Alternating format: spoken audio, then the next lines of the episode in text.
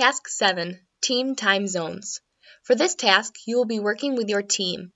With your team, you will create a Google presentation on an assigned time zone and understanding of why there is day and night. Below are the requirements for your time zone presentation.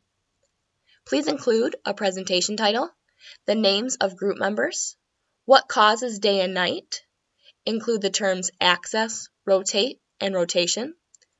Why is it a different time of day in different places? Include the term time zone.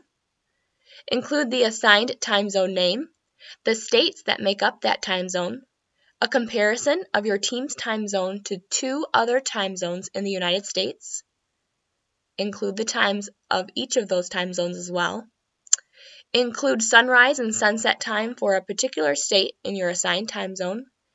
And include a map showing states in time zone and time zone comparisons.